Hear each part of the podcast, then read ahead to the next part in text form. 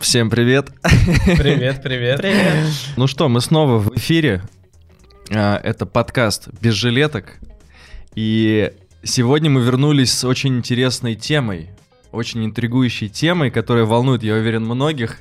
Она звучит как международный опыт. И поэтому сегодня у нас в гостях непосредственные очевидцы, люди, которые побывали там, куда многие стремятся, во Франции, там пожили, поработали, и сегодня они здесь, чтобы об этом рассказать. Международно опытные.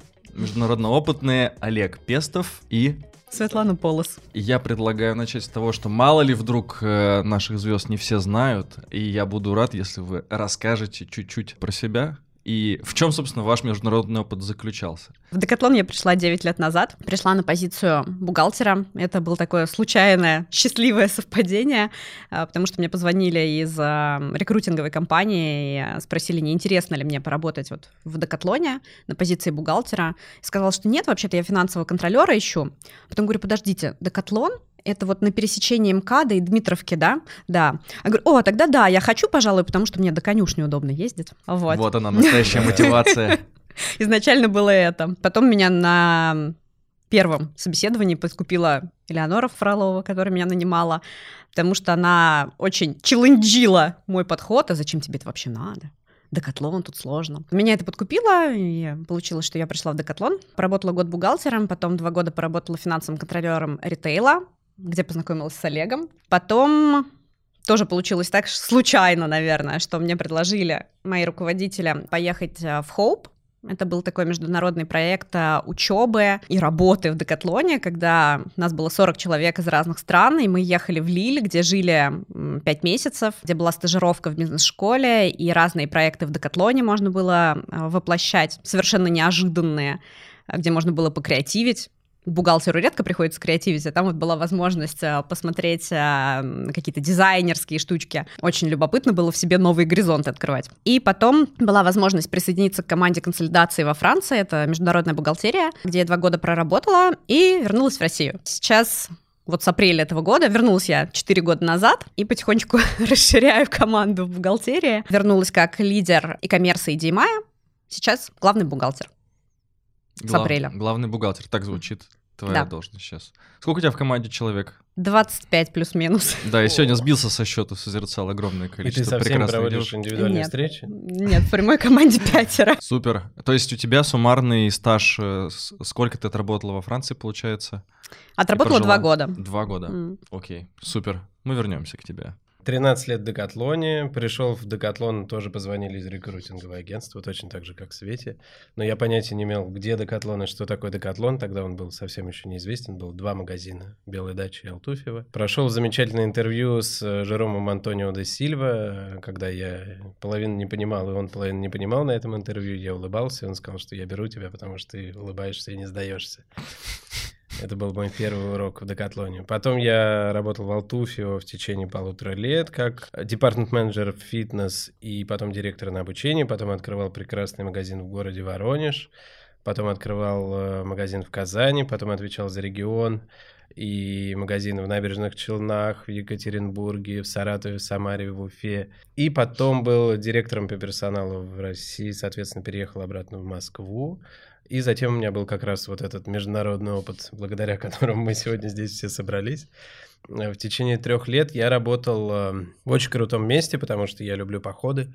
И, соответственно, я работал в Mountain Store, это местечко у подножия Монблана, и там, где создаются товары Quechua, всем нам известны. 3 месяца назад я вернулся, и уже 1,5 месяца я продолжаю работать с Quechua, но только в России, как country-спорт-лидер. А женат, у меня есть 3 замечательных деток, и я люблю спорт. Спорт, походный спорт, еще серфинг, яхтинг, то есть больше водные виды спорта меня тянет. Все пытаюсь полюбить бег, и смотрю то, что мои коллеги его очень любят, а я нет, до сих пор не могу, но вот бегаю через кровь, пот и слезы. Вот так моя история, наверное. Свет, может, ты поделишься спортом тоже? И... Да, спасибо, добавлю. У меня мой самый постоянный спорт – это верховая езда.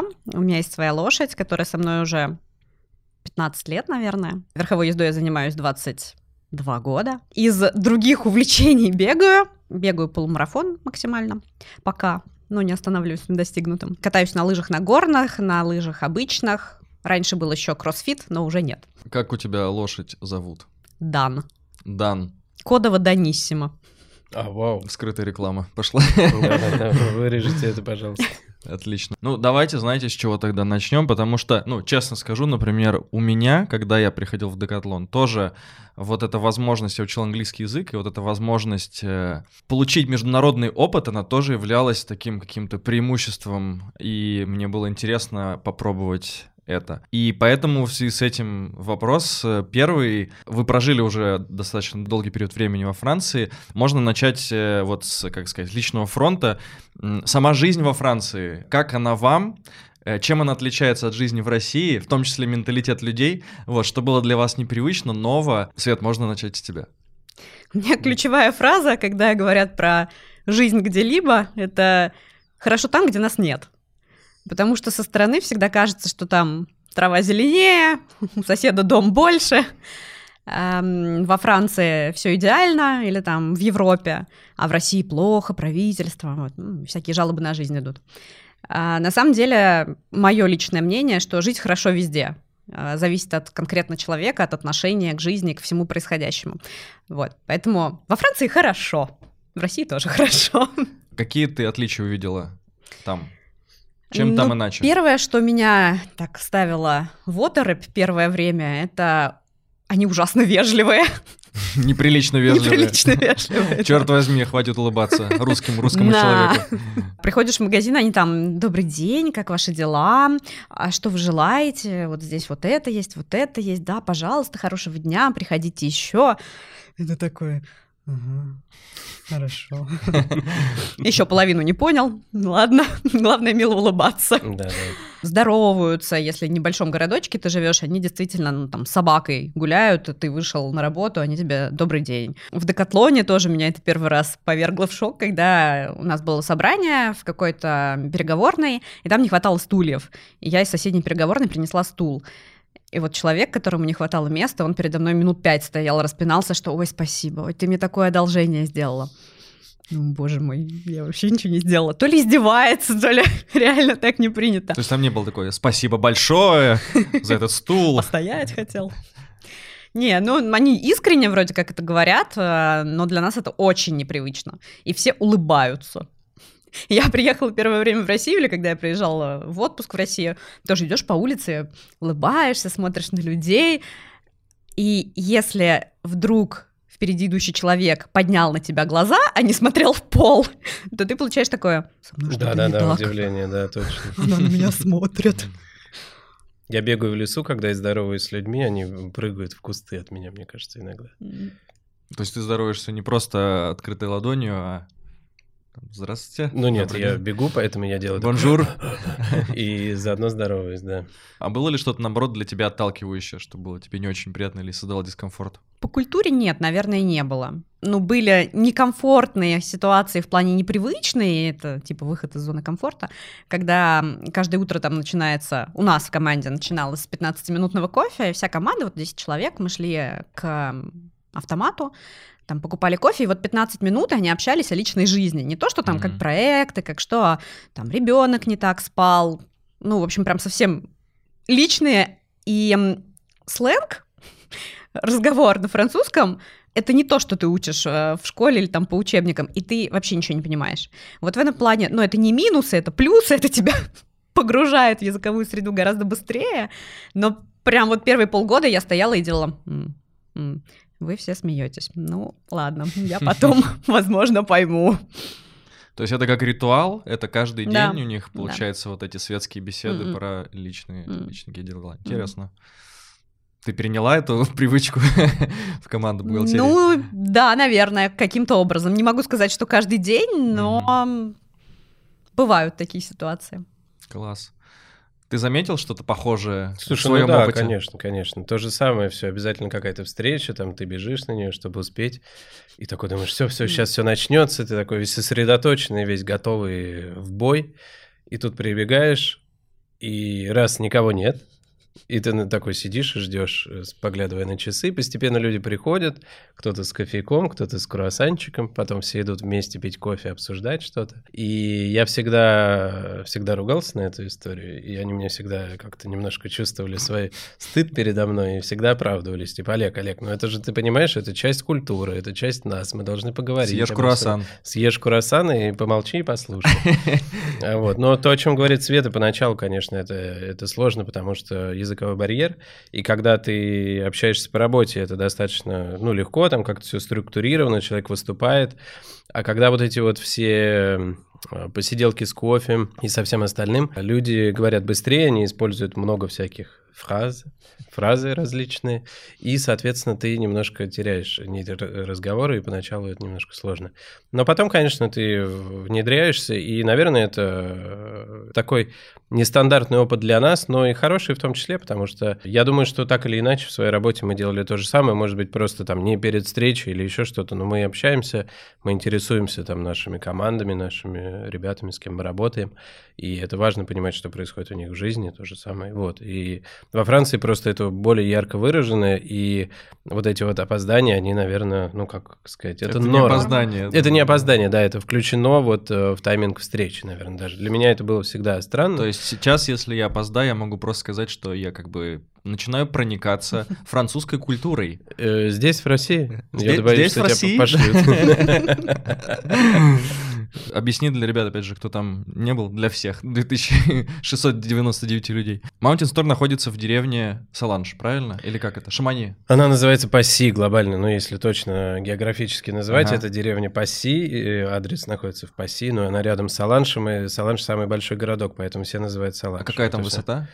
Высота 500-600, где-то так. И ты, наверное, все ребята, которые работают вот в Mountain Store, они живут где-то там неподалеку, соответственно. Конечно, да, все живут в долине, соответственно, это долина, это такой большой котлован, все живут где-то рядышком. Нет, многие, на самом деле, ездят из других мест. Почему? Потому что, представьте себе, если бы у нас в какой-нибудь деревушке в Уральских горах открыли бы дизайн-центр каких-то походных вещей. Замечательно, но работы-то нет, кроме Mountain Store. То есть, когда ты встречаешь там людей в долине, то обязательно кто-то говорит, ты из Декатлона, значит, вот там Жером какой-то, ты знаешь, работает там и так далее. Постоянно вот эти вот разговоры. Я предполагаю, что Жеромов работает в Mountain Store немало. Да. И это мой сосед, мой сват, мой брат брата свата и так далее. Все обязательно кто-то работает в Mountain Store. Но так как, соответственно, обычно живут семьями, и, соответственно, кто-то из супругов работает в Mountain Store, а кто-то нет, ему тоже надо работать, соответственно, люди немножко отъезжают подальше, чтобы ездить,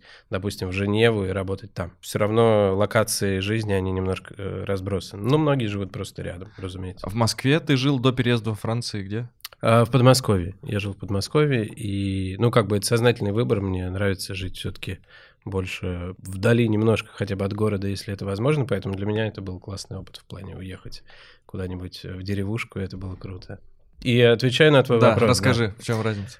Наверное, первое, что меня больше всего удивило, это жизнь по дням и по часам, по четкому расписанию, потому что в России мы очень стихийны, хаотичны, например, там, я не знаю, отпуск самое простое. У нас люди берут с мая по сентябрь, и все едут в разное время в отпуск. Во Франции это август, и все берут там 2-3 недели стабильно, то есть офис вымирает полностью, по крайней мере, у меня так было. Все вот это вот очень сильно организовано, например, если есть детские каникулы, и особенно для того места, где я жил, потому что это туристическое направление, и все туристы туда приезжают. Я всегда обращаю на это внимание, что есть детские каникулы, и у тебя просто какой-то праздник. Вокруг музыка, открытые рестораны, все живое, все движется, куча людей и так далее.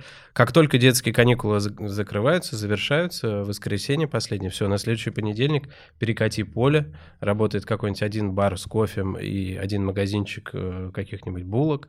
И, в принципе, все. И все, уже такая серость, машин нет, и все, нет людей. И вот эта вот периодичность в расписании, в глобальном, годовом, то есть люди заранее все планируют, плюс каждодневное, например, обед с 12 до 2, и с 12 до 2 не работает ничего, кроме ресторанов, разумеется. То есть все люди едят. Почему обед 2 часа? Потому что я могу соврать, потому что было 8 часов рабочих до этого, и потом была же реформа, сделали 7 рабочих часов, и, соответственно, чтобы не уменьшать вот это вот временное время с 9 до 6, соответственно, дали 2 часа, насколько я понимаю. Я могу соврать. Да, я не знал. Круто. Вот. И, соответственно, вот эти 2 часа все идут кушать, и все остальное закрыто. То есть ты не можешь попасть ни в какой магазин, в банк, я не знаю, все что угодно. Я вообще не знаю, как люди попадают там в банк, учитывая, что у тебя рабочее время точно тогда же, когда рабочее время банка, только еще больше. И, соответственно, ну, как бы, ну, просто невозможно. Там есть половинки. Можно взять половинку дня как выходной. Да. Официально, прям не то, что отпроситься у руководителя, а прям отмечаешь в календаре, что у меня вот половинка дня выходной. Это раз в сколько? У тебя 14... Нет, 28? 28 половинок. 28 половинок за год. Да. Это достаточно много, многие их берут между там каким-то праздником и выходными, чтобы продлить себе, сделать вот длинные выходные, а кто-то берет на такие нужды хозяйственные, типа в банк пойти, к доктору пойти, то есть это все вот официально за счет выходных. Но будем честными, в Mountain Store все берут эти выходные, они называются РТТ, для того, чтобы кататься на лыжах, конечно же. Потому что в выходные много людей на трассах, и, соответственно, когда выпадает снег, люди просто берут там первую половину среды или вторую половину там четверга или еще что-то, пока дети в школе, и довольные родители лыжи в подмышку и идут на каталку. Ну, а вот у вас как, правда, строился среднестатистический рабочий день в Mountain Store? Может, не только у тебя вообще, в принципе, у сотрудника, который там работает? То есть 2 часа по-любому же кто-то использует еще, чтобы походить, пособирать там одуванчики на подножьях Монблана. Слушай, ну мне как рассказать, чтобы никто не поехал туда или чтобы все ринулись туда? Давай как есть, тут наши транспаренси, все дела. Утром мы просыпаемся, соответственно, солнца еще нет. Надо понимать, что ты живешь в горах, и солнце очень, как бы, оно поздно встает и рано садится. Есть такой момент. Солнца еще нет, ты просыпаешься, но вот-вот оно уже только появляется.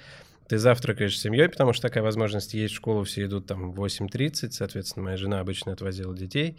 Я садился на велик и летел. Я жил чуть повыше, чем Mountain Store, там метров на 400, и, соответственно, я летел вниз со скоростью 50 км в час. Ездил на велике? Да. И... Просто после работы-то приходилось, приходилось либо потеть, но потом я купил электрический велик, и было уже проще. Вот, и ты едешь до работы, соответственно, паркуешь велик, приходишь на какую-нибудь замечательную встречу, типа топ-флоп, ешь круассанчики, общаешься, потом проходит встреча, где-то до 12, потом мы все идем обедать. Ну, если это общая встреча глобальная, то все идут обедать, и обедают 2 часа, то есть это реально, ну, такой процесс большой из нескольких блюд, там, бокалы пива или вина, и, соответственно, потом продолжение банкета, да не банкета, а топ-флопа, пардон.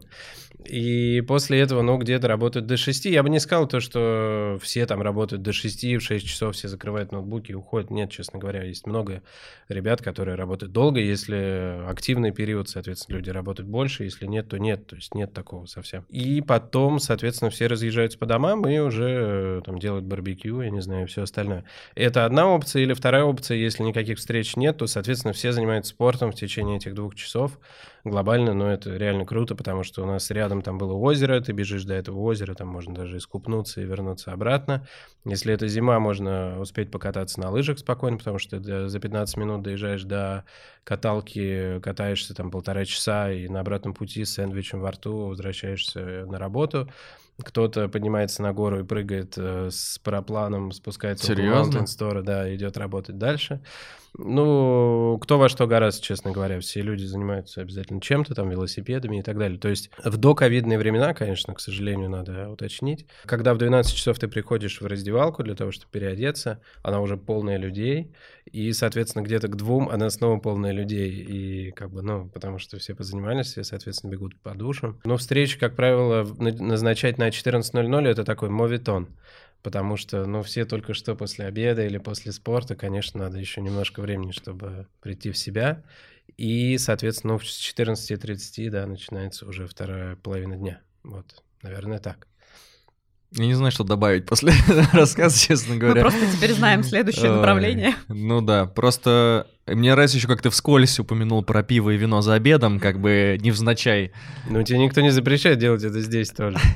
Ну, то есть это тоже часть культуры получается? Ну, когда большой обед, да, это абсолютно нормально, в порядке вещей. Ну, нет ничего такого. Я понял для себя то, что во Франции отношение к легкому алкоголю немножко другое. Я не знаю, а у нас не существует такого понятия, как легкий алкоголь. Вот именно, да. За обедом, тем более. Там это называется «буассон», да, это напиток. И у нас это называется алкоголь, а там это называется напиток. И, соответственно, и отношение к нему как к напитку, не потому что ты там напьешься посреди рабочего дня, разумеется, нет. Просто это, как сказать... Часть. После 2 бокалов вина можно за руль сесть. Да, после да, да. После 2 спокойно. Бокалов пива тоже. Да, да. Вырежем этот момент. Окей. С жизнью примерно появилось, я уверен, понимание. Давай еще добавим что-нибудь. Да, я думаю, что я бы добавил, наверное, что меня... Мы говорим о жизни глобально, только в персональной или в профессиональном контексте тоже? Ну, расскажи. Наверное, в профессиональном я бы добавил еще одну вещь, то, что меня очень сильно удивило. Первая встреча, на которой я присутствовал, или точнее, вторая, может быть, третья, и там было очень много людей, то есть наша команда, она была из 70 человек, Nature Hiking, и, соответственно, люди всех должностей, возрастов и так далее. То есть, там или есть... национальности, наверное. Национальности... Или большинство все-таки французов. Ну, наверное, 68 французов и 2, может быть, других национальностей, может быть, 3. Вот, и много людей, и много опытных декатлоновцев, которые работают там, по 20-30 лет в компании, там, большие опытные люди, скажем так. И одновременно есть стажеры, которые только что позавчера пришли, там, по 18 лет, и все говорят на одном языке, и все высказываются, и спорят в открытом, как бы, пространстве, да. Я думаю, что это круто, и я бы хотел все-таки этот месседж донести до наших ребят, чтобы все высказывали свое мнение всегда, когда они хотят, и если они считают то, что нужно что-то сказать, надо сказать. И там это работает очень хорошо, и все обсуждают наравне. И я не уверен, что в России это всегда происходило, по крайней мере, так. Да, я тебя поддержу в том плане, что во-первых, действительно очень опытная команда и постоянная команда там, ну, в офисе, опять же, не знаю, хотя в магазинах, по-моему, тоже там люди работают по 15 лет, и это нормально. А у нас тут смотрят на тебя так, ты 5 лет работаешь, странно. Вот. А у меня в команде были люди, ну, у нас 10 человек всего было, но из них там 2 работали по 10 лет в команде и никуда не собирались, поэтому они досконально знают все процессы. Тебе всегда есть у кого спросить, с кем посоветоваться, вот именно в плане рабочим. То есть, с одной стороны, ты можешь посоветоваться, и они однозначно знают лучше тебя, какие там проблемы возникали, как их решали и почему именно так.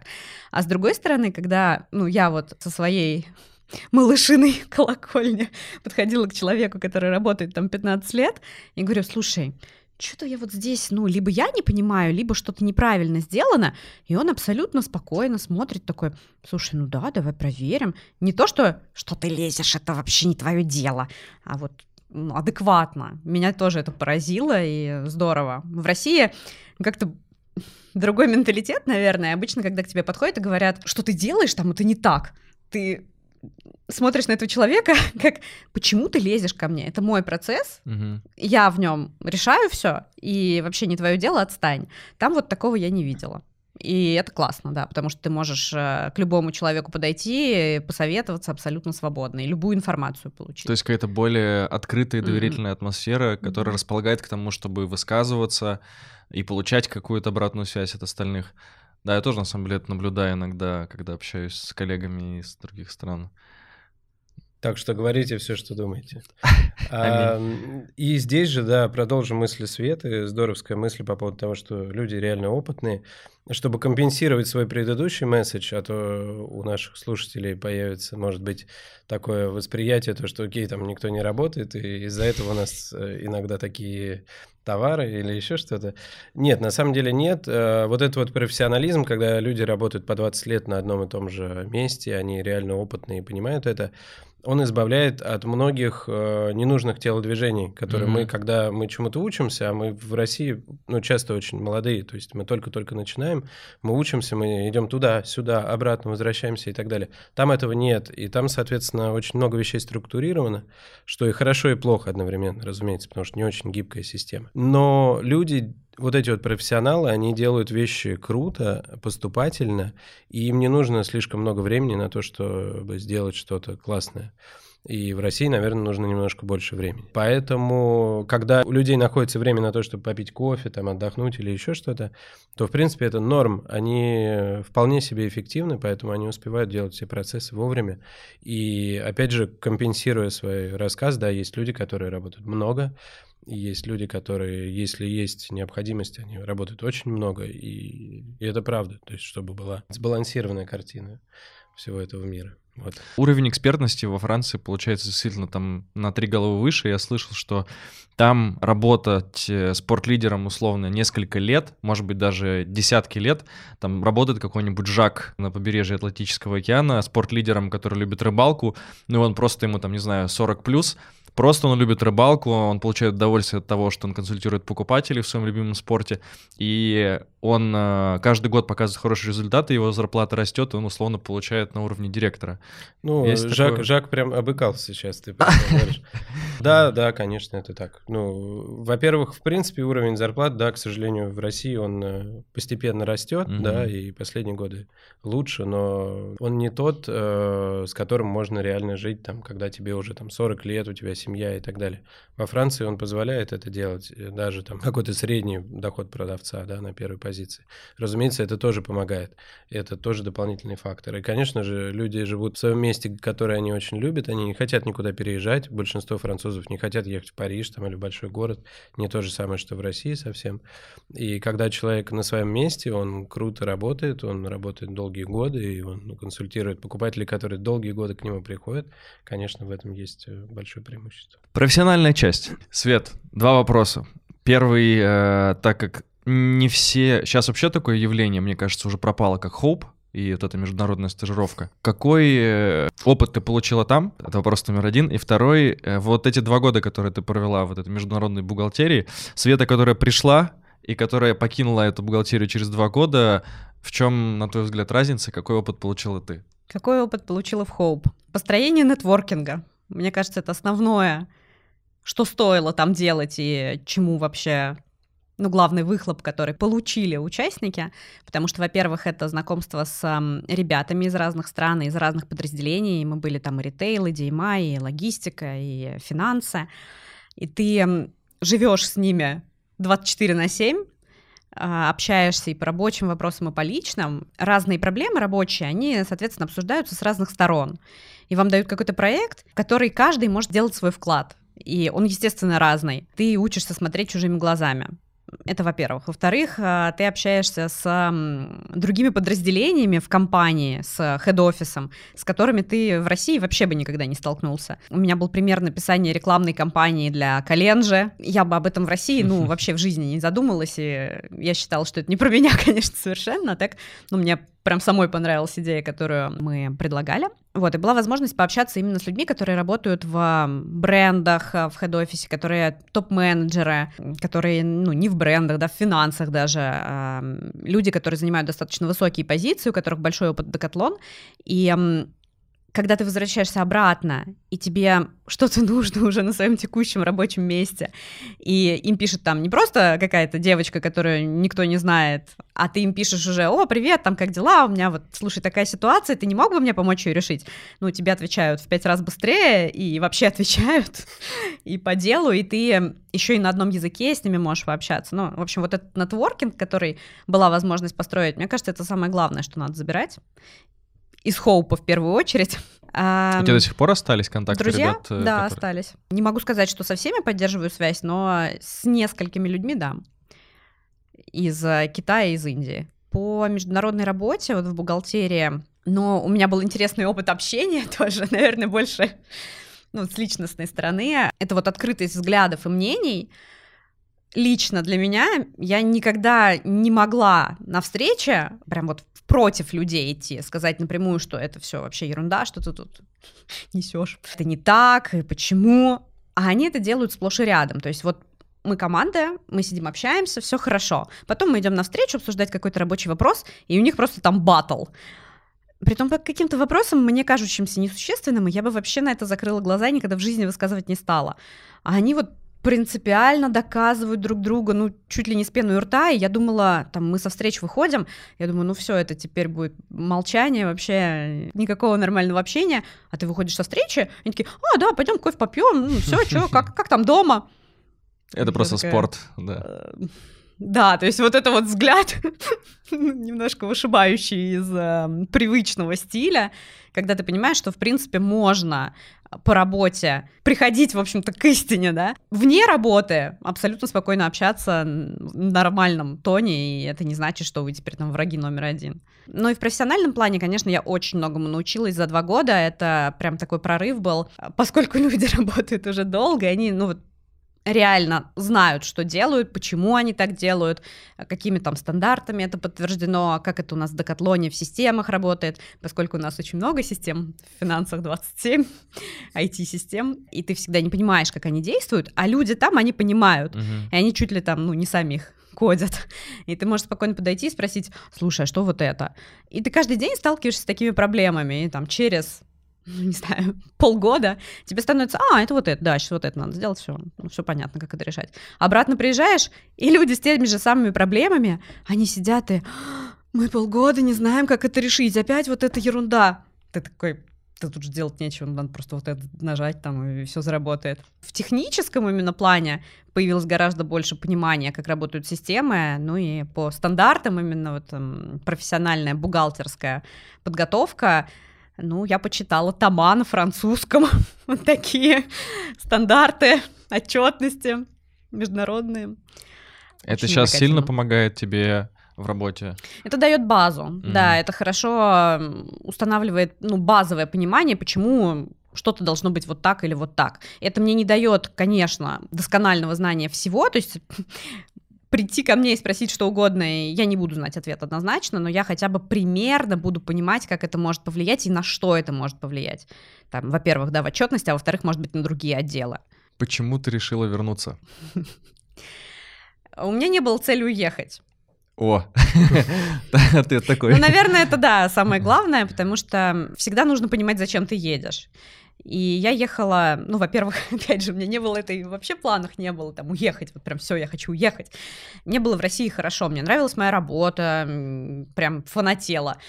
И что-то поменять у меня не было желания, к сожалению. Вот спроси меня, что бы я поменяла в жизни, я бы, наверное, еще в институте пользовалась этой возможностью уехать, там, work and travel или что-нибудь в этом духе, потому что это очень расширяет горизонты, и сидя в своей привычной...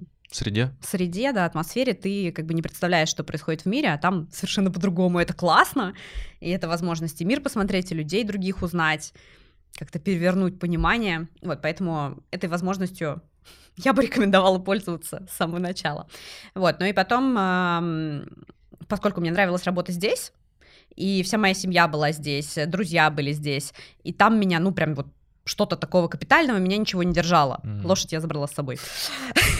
Вот, поэтому... Бедный Дан. Да, путешественник, да, номер 1. Выбора у него нет. Здесь был интересный проект, и поэтому вернулась. Мы рады этому. Мы очень рады. Взаимно. Знаешь, как я сформулирую вопрос? Ну, давай. Получается, сколько лет там, 10, да, где-то наберется перед твоим переездом во Францию, который ты был в Декатлоне? А, нет, перед лет 9, наверное. 9 лет эти, я бы сказал, достаточно насыщенные, потому что ты прошел всю вот эту вертикаль ритейла, которая была наполнена всем богатым профессиональным опытом, и поэтому... Интересно, каким был тот опыт, который ты получил во Франции, потому что все-таки школа здесь была достаточно непростая, яркая, веселая. Интересно, что после такого пути человек может получить там? Если отвечать по поводу профессионального опыта, то, ну, 100% профессионального опыта, потому что я работал в ритейле, потом я работал в HR, соответственно, тоже много для ритейла и так далее с компанией, и потом я ушел вообще абсолютно в другую историю, это, наверное, немножко отличается от опыта Светиного, потому что я ушел на ритейл-сапплайер, это DMI, это совсем другая стезя, и я там не понимал абсолютно ничего, то есть если бы я ушел в DMI в России, я бы начинал с нуля, и то же самое я начинал там с нуля. Поэтому глобально все знания, которые я там получил, это было что-то новое. И, наверное, в профессиональном плане так. Плюс я, конечно же, благодаря этому опыту увидел компанию с другой стороны. Ну, то есть, когда мы видим ее из ритейла, она немножко по-другому выглядит. А со стороны DMI она выглядит тоже по-другому. И когда у тебя сталкиваются вот эти два понятия, на самом деле это очень круто. Потому что ты понимаешь весь смысл. Когда ты в ритейле, ты видишь товар, который приходит к тебе с поставкой и уходит вместе с твоим клиентом. А когда ты приходишь в DMI, ты понимаешь, как он создается, как создается первый компонент, где он закупается, и каким образом потом идет полностью до магазина, и потом уже как он продается, только немножко с другой стороны. И, наверное, опыт в DMI — это, наверное, самое сильное. В принципе, я, наверное, пережил бы его также в России, может быть, не совсем точно так же, но профессионально это было абсолютно что-то новое. В чем разница там? Наверное, больше, потому что ты реально работаешь с товаром с самого начала. И, например, я как РС, я участвовал в поездках, когда мы встречались с клиентами, которые любят, там, например, наш спорт, и мы предлагали им новые товары, и мы шли там вместе в поход и слушали то, что они говорят, нравится, не нравится, где там что жмет и так далее. Это какие-то амбассадоры, то есть это прокачанные спортсмены или это просто... Нет, для Nature Hiking сложно представить себе прокачанных спортсменов, но это обычно бабушки, дедушки за плюс 70. Амбассадоры Nature Hiking. Настоящие амбассадоры Nature Hiking. Сложно представить такое в России. Ну да, да. И мы ходили там по берегу моря вместе, и они рассказывали, там делились впечатлениями. И ты вот в самом начале, когда товар только-только вот его там скроили, там прислали первые образцы, и вот эти люди, они меряют это, пробуют все и рассказывают, делятся впечатлениями, и ты, соответственно, мотаешь все это на ус, что еще можно улучшить и так далее. И все вот идет с этих самых азов. И, разумеется, вот вся цепочка создания товара — это очень крутой опыт. Наверное, профессионально это, ну, самое интересное, то, что можно было бы из этого получить. Вот. DMI во Франции, DMI в России. В чем разница? Я знаю, ну, глупый, может, вопрос, но все равно. Я пока работаю в России всего 1,5 месяца, поэтому сложно. Наверное, во Франции DMI работает на весь мир, а в России мы работаем только на российский рынок. И, соответственно, я был РСом для всей Европы, а это достаточно большая разница, потому что в каждой стране своя специфика. Если у нас в России там одинаковая цена сейчас во всех городах, да, одинаковая политика, одинаковые магазины и так далее, а в Европе это все совсем по-другому. Помимо дикой сезональности, которые даже в России, наверное, ну, у нас есть Краснодар, да, в котором теплее немножко, а все остальные места, они, в принципе, более-менее там той же температуры, а то в Европе это совсем по-другому, потому что если в Италии на юге может быть плюс 30, одновременно там на севере Франции может быть минус там или и так далее. И продажи, они идут совсем с другой регулярностью, сток нужно переносить в одну сторону, потом в другую сторону. А в России это не совсем так. И, например, в Италии там и на севере Франции это два огромных куска бизнеса, это не то, что в России. В России Краснодар делает большую часть, но все равно не настолько большую, чтобы реально это был очень-очень большой кусок. Там, это не 50% всего бизнеса. И в supply это очень сильно влияет, потому что все страны разные, у всех свои особенности, у всех своя валюта, у всех свои налоги, у всех своя сезональность, свои какие-то ценовые политики и все остальное. Это влияет сильно, наверное. В этом большая разница между DMI Россия и DMI Европа. Плюс ты работаешь на весь мир, соответственно, все локальные, там, типа России, Америки, Индии и так далее, ты делаешь для них товары тоже. И об этом, да, важно думать всегда глобально. Вот, наверное, так. Мы потихоньку переходим вот, наверное, к практичной части подкаста, потому что мы хотим, чтобы он все-таки нес какую-то пользу еще для ребят. У нас есть, ну... Ребята, у которых большое желание, вероятно, амбиции какие-то попасть, может быть, в какой-то период их карьеры в другую страну. И будет здорово, если вы со своего опыта дадите какие-то советы практические, которые могли бы им как-то помочь, как построить свой профессиональный проект, чтобы этот международный опыт получить. Вот, так что, что бы вы могли порекомендовать? Ну, не говоря о том, что должны быть хорошие результаты на своем текущем рабочем месте и большое желание. Если прям конкретику, то обсудить с менеджером с самого начала, что да, я бы хотел переехать. Не ждать, что это будет сию секунду, но определиться, готов ли ты за любую возможность цепляться, в любую страну, на любую позицию, или у тебя есть конкретные там предпочтения, не знаю, вот только, да, в Mountain Store и никуда больше не поеду. Ну, понятно, что в первом случае возможностей будет просто шире, и они могут случиться быстрее. И проговорить это с руководителем обязательно, потому что без его поддержки, мне кажется, это сложно осуществимо. Во-первых, совет могут дать, во-вторых, поручиться за тебя, а это важно. И, возможно, даже стараться, чтобы там твой, как это называется, N+1, руководитель руководителя знал о твоем желании. И с руководителем договориться о конкретном плане. То есть вот я хочу, что мне надо, чтобы это желание воплотилось в реальность. Там результаты от меня какие-то ждут, или, не знаю, 2 года должно пройти, или в каждом конкретном случае, наверное, это свое будет, вот, но в любом случае проговорить и понять, какие же действия нужны, чтобы тебя отпустили, скажем так. Прям не рекомендовала бы делать как-то за спиной у менеджера, а когда это все открыто и человек понимает и держит в голове, что ты хочешь куда-то поехать, то ему даже, когда он видит, допустим, какие-то там джоб-офферы, то он уже может такой: а, да, вот у меня там кто-то хочет во Францию поехать, а вот тут оффер, а я знаю того руководителя, например, да. И, конечно, он уже может пообщаться и сказать, что у меня тут такая девочка есть замечательная, давай ее это пособеседуй. В таком формате это, конечно, проще работает, нежели чем сотрудник сам там откликается на оффер и проходит собеседование. Вот когда есть поддержка за спиной, конечно, это проще. Ну а как, вот есть же, по-моему, даже какой-то ресурс, где опубликованы вакансии в разных странах. И там я спортлидер в Красноярске, я учу английский, я открываю сайт и вижу руководитель в Декатлон Рим. Я такой: о, можно? Хочу туда. Слушай, ну я, наверное, отвечу тоже на этот вопрос. В первую очередь надо задать себе вопрос: зачем? Хочу пожить в Риме. Ну, хочу пожить в Риме — очень размазанный такой. Во-первых, этот опыт, он очень крутой, но он совсем непростой. Ну, надо объективно понимать то, что это не просто переехать в другую страну. Переехать в другой город — это не просто, я имею в виду, в рамках одной страны. Переехать в другую страну — это еще труднее. Плюс, если у вас есть семья, соответственно, вы переезжаете не один, и ваш конь, или там ваш муж, или дети, и так далее, они тоже переезжают, потому что, например, для нашей семьи, но это не было просто там для всех. Поэтому этот вопрос зачем, что вы конкретно и ваша семья хотите от этого опыта, нужно ответить обязательно на этот вопрос для себя. Хорошая мотивация, наверное, как я ее вижу, это увидеть, как по-другому работает Декатлон, например, да, познакомиться там с новыми людьми, посмотреть на свою страну с другой стороны тоже. Нужно быть готовым к тому, что все будет работать не так, как вы привыкли. Например, отвечая тоже на твой вопрос, почему я вернулся в Россию, это написано здесь. И... я прочту all is possible in Russia. Да, написано на футболке Олега. Да. И почему? Потому что когда вы переезжаете в страну, например, во Францию, там все будет не очень гибко, то есть там будут свои порядки, в которые вы будете вклиниваться, и вы достаточно сложно менять вещи вокруг себя. В России это возможно, и нужно об этом не забывать. И нужно выстраивать свою карьеру таким образом, чтобы понимать, когда вы хотите менять какие-то вещи и быть драйвером, а когда вы хотите получать какой-то опыт и брать больше для себя. И нужно понять, в какой момент это лучше сделать, там, в своей жизни, в том числе возраста и семейного положения, и так далее, и так далее.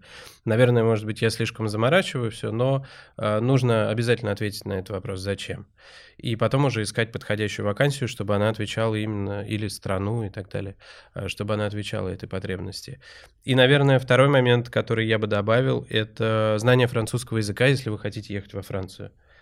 Ну, для меня да, потому что я рассказываю всегда это, я приехал, я учил французский там 1,5 месяца буквально до своего переезда, и Mountain Store — это такое специфическое место, это не Лилль, где более интернациональный, а там, соответственно, все встречи происходят на французском языке, 1 на 1 ты можешь общаться на английском. То есть первое время ты вообще выпадал, получается? Я вам проще скажу, первый день я оформился, и потом у меня было 3 дня селекшена. Это селекшн, это с утра и до вечера, все на французском языке, ну, без единого слова на английском.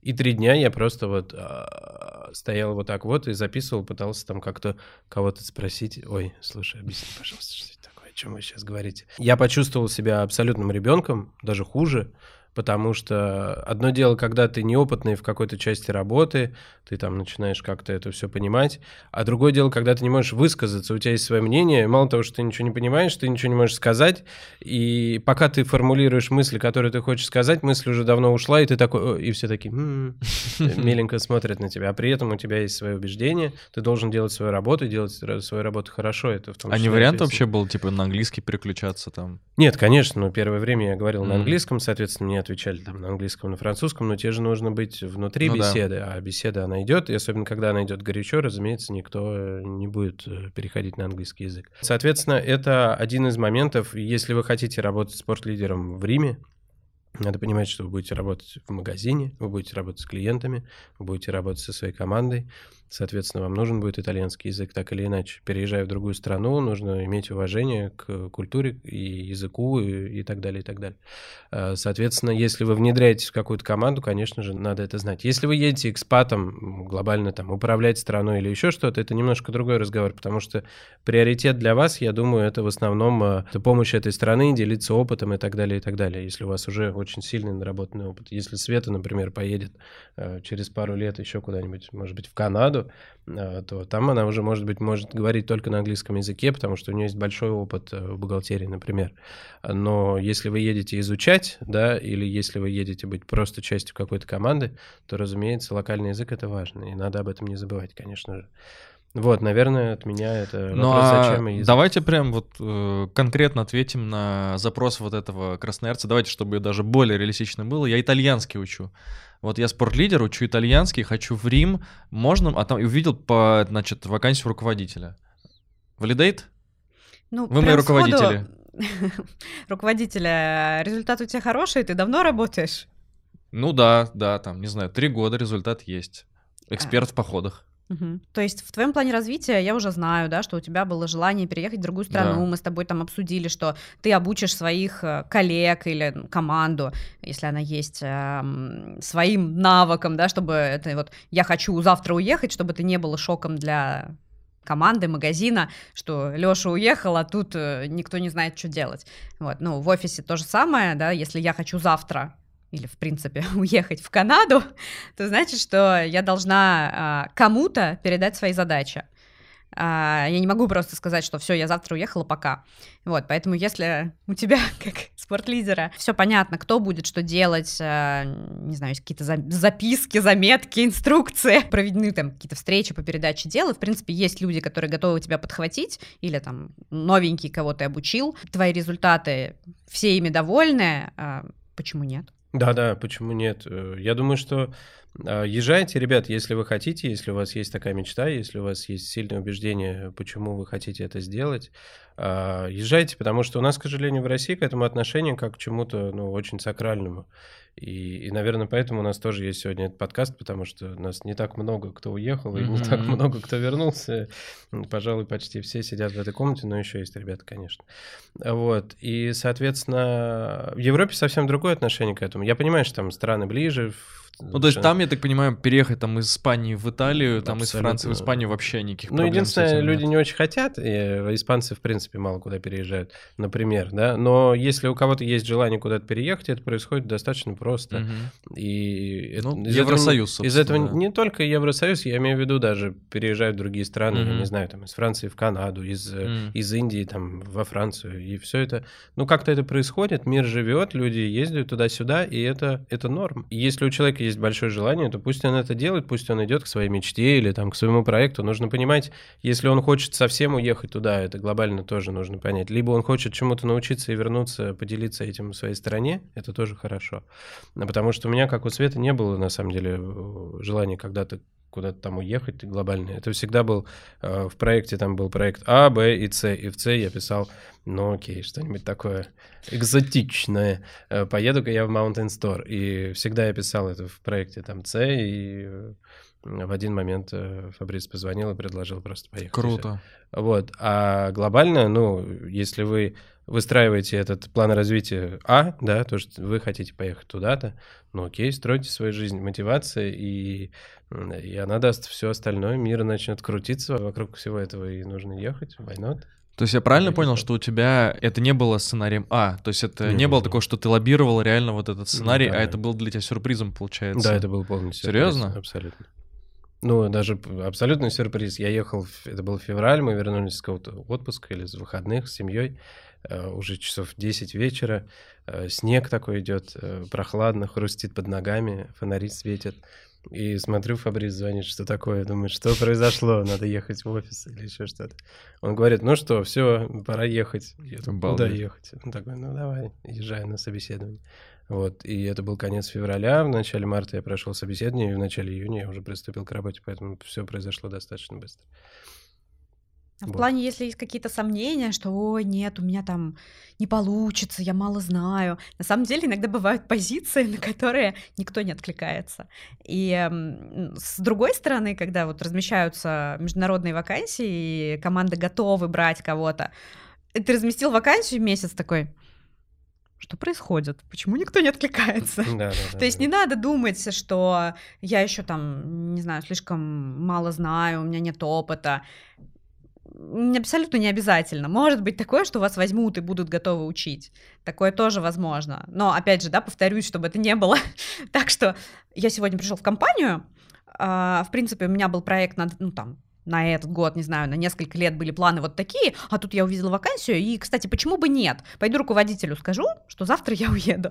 Ну, вот так это редко работает, потому что на вас рассчитывают другие люди, и иногда тяжело перестроить планы. Вот. Но с другой стороны, если ты хочешь, ты готов уезжать, то, ну, бывают две, наверное, стратегии поведения. Либо ты, вот у тебя план А туда переехать, да, и ты поступательно туда идешь, либо ты просто, ну, как возможность это рассматриваешь и с открытыми глазами просто на любое предложение смотришь, как вот в случае Олега, да, тебе позвонили, и ты, ну, я не знаю, насколько долго Олег думал, ну, да, я поеду.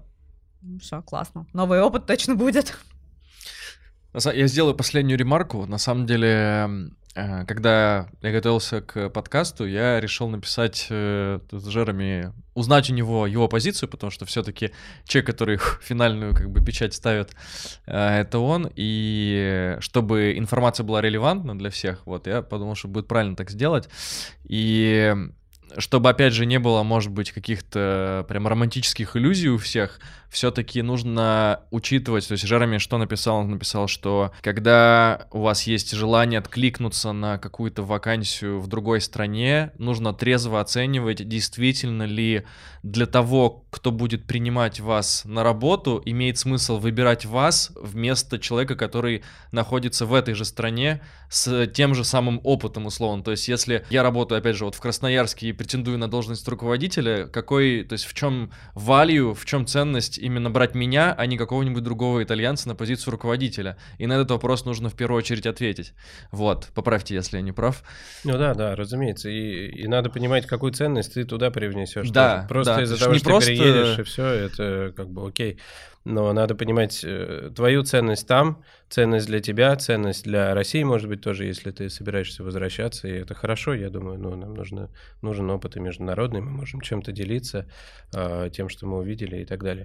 Поэтому, конечно же, ну, к этому надо серьезно подходить, в этом спора нет, разумеется. Просто чтобы, да, это у нас было в балансе, что, да, нужно не забывать про то, что международная компания, и не нужно бояться, и можно откликаться, но при этом нужно трезво оценивать свои амбиции, вот, и тогда уже строить свой профессиональный... Энергично и ответственно надо подступать к этому вопросу, я думаю. Exactly. Ты готов к проведению семинара VP теперь? Я не поеду, к сожалению. Ну вот, сейчас охнули все, сколько там, 100 человек. Я не думаю, потому что они увидят это позже. У нас последняя часть, я думаю, что давайте мы разыграем, собственно, подарочек, который приехал из Франции. Что мы разыгрываем, Олег, расскажи. Мне принести, может быть, да? А можно попросить? В пакетике, да? Да, в черном пакете.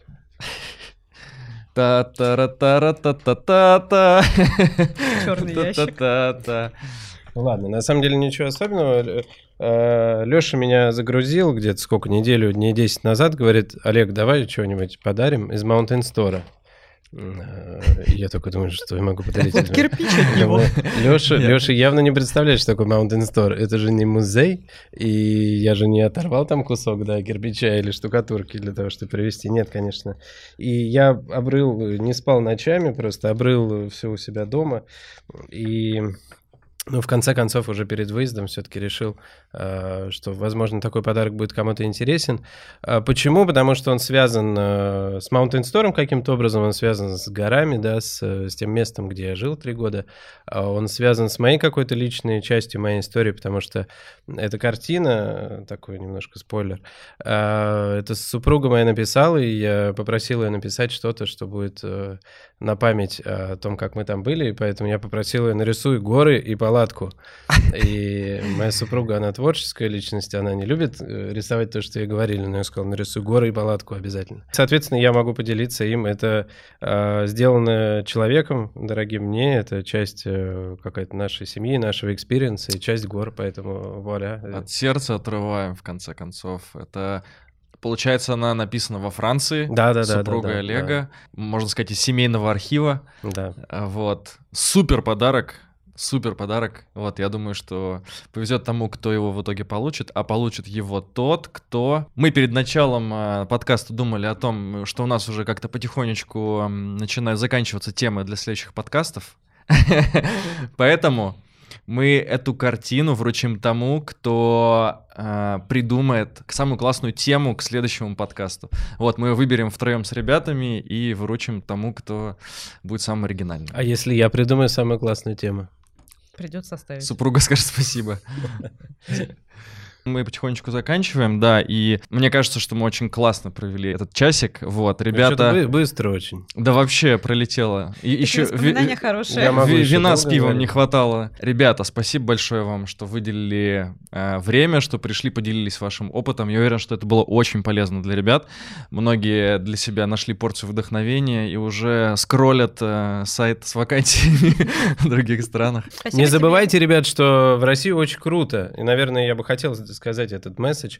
Это был классный опыт во Франции, замечательно. У меня осталось очень много друзей оттуда, и я очень рад, потому что, ну, человеческая часть, она самая важная всегда. И, наверное, благодаря вот этому опыту я нашел хороших людей, я очень рад, но для меня Россия тоже очень важна, и в России очень много крутых возможностей. Не надо рассматривать поездку куда-то в другую страну, как побег там или еще что-то. Все в ваших руках, и здесь в том числе. Если вы хотите творить что-то, делать крутое, делайте здесь тоже. И для России это очень важно, может быть, даже намного важнее, чем для других стран. Поверьте мне, если вы хотите ехать в Европу, это один из моих таких сильных ощущений, там уже все хорошо сделано, очень много вещей классных. И, соответственно, вы приезжаете туда, и вы радуетесь этому, наслаждаетесь, но вы не творец. А здесь вы можете реально творить, поэтому... Любите страну свою, инвестируйте в нее и деритесь за нее, чтобы все здесь было хорошо. Вот. Хочется похлопать. Свет, есть что-то тоже напутственное для команды? Ну, в плане России и переездов поддержу тоже эту мысль. Опять же, к тому, что хорошо там, где нас нет, потому что какие-то... сюрреалистические фантазии появляются, что там все классно, просто я не там, поэтому вот у меня там что-то плохо. Ну, конечно, не у всех, но бывает такое. Нет, мы можем абсолютно все сделать и в России, и в Италии, и в Марокко. В общем, где угодно. Поэтому да, дерзайте, где вы есть, и стремитесь к большему. Это был подкаст «Без жилеток». Меня зовут Алексей Созинов. Всем пока. Спасибо, Лёш, за организацию. Спасибо большое, Свет. Пока-пока. Пока-пока.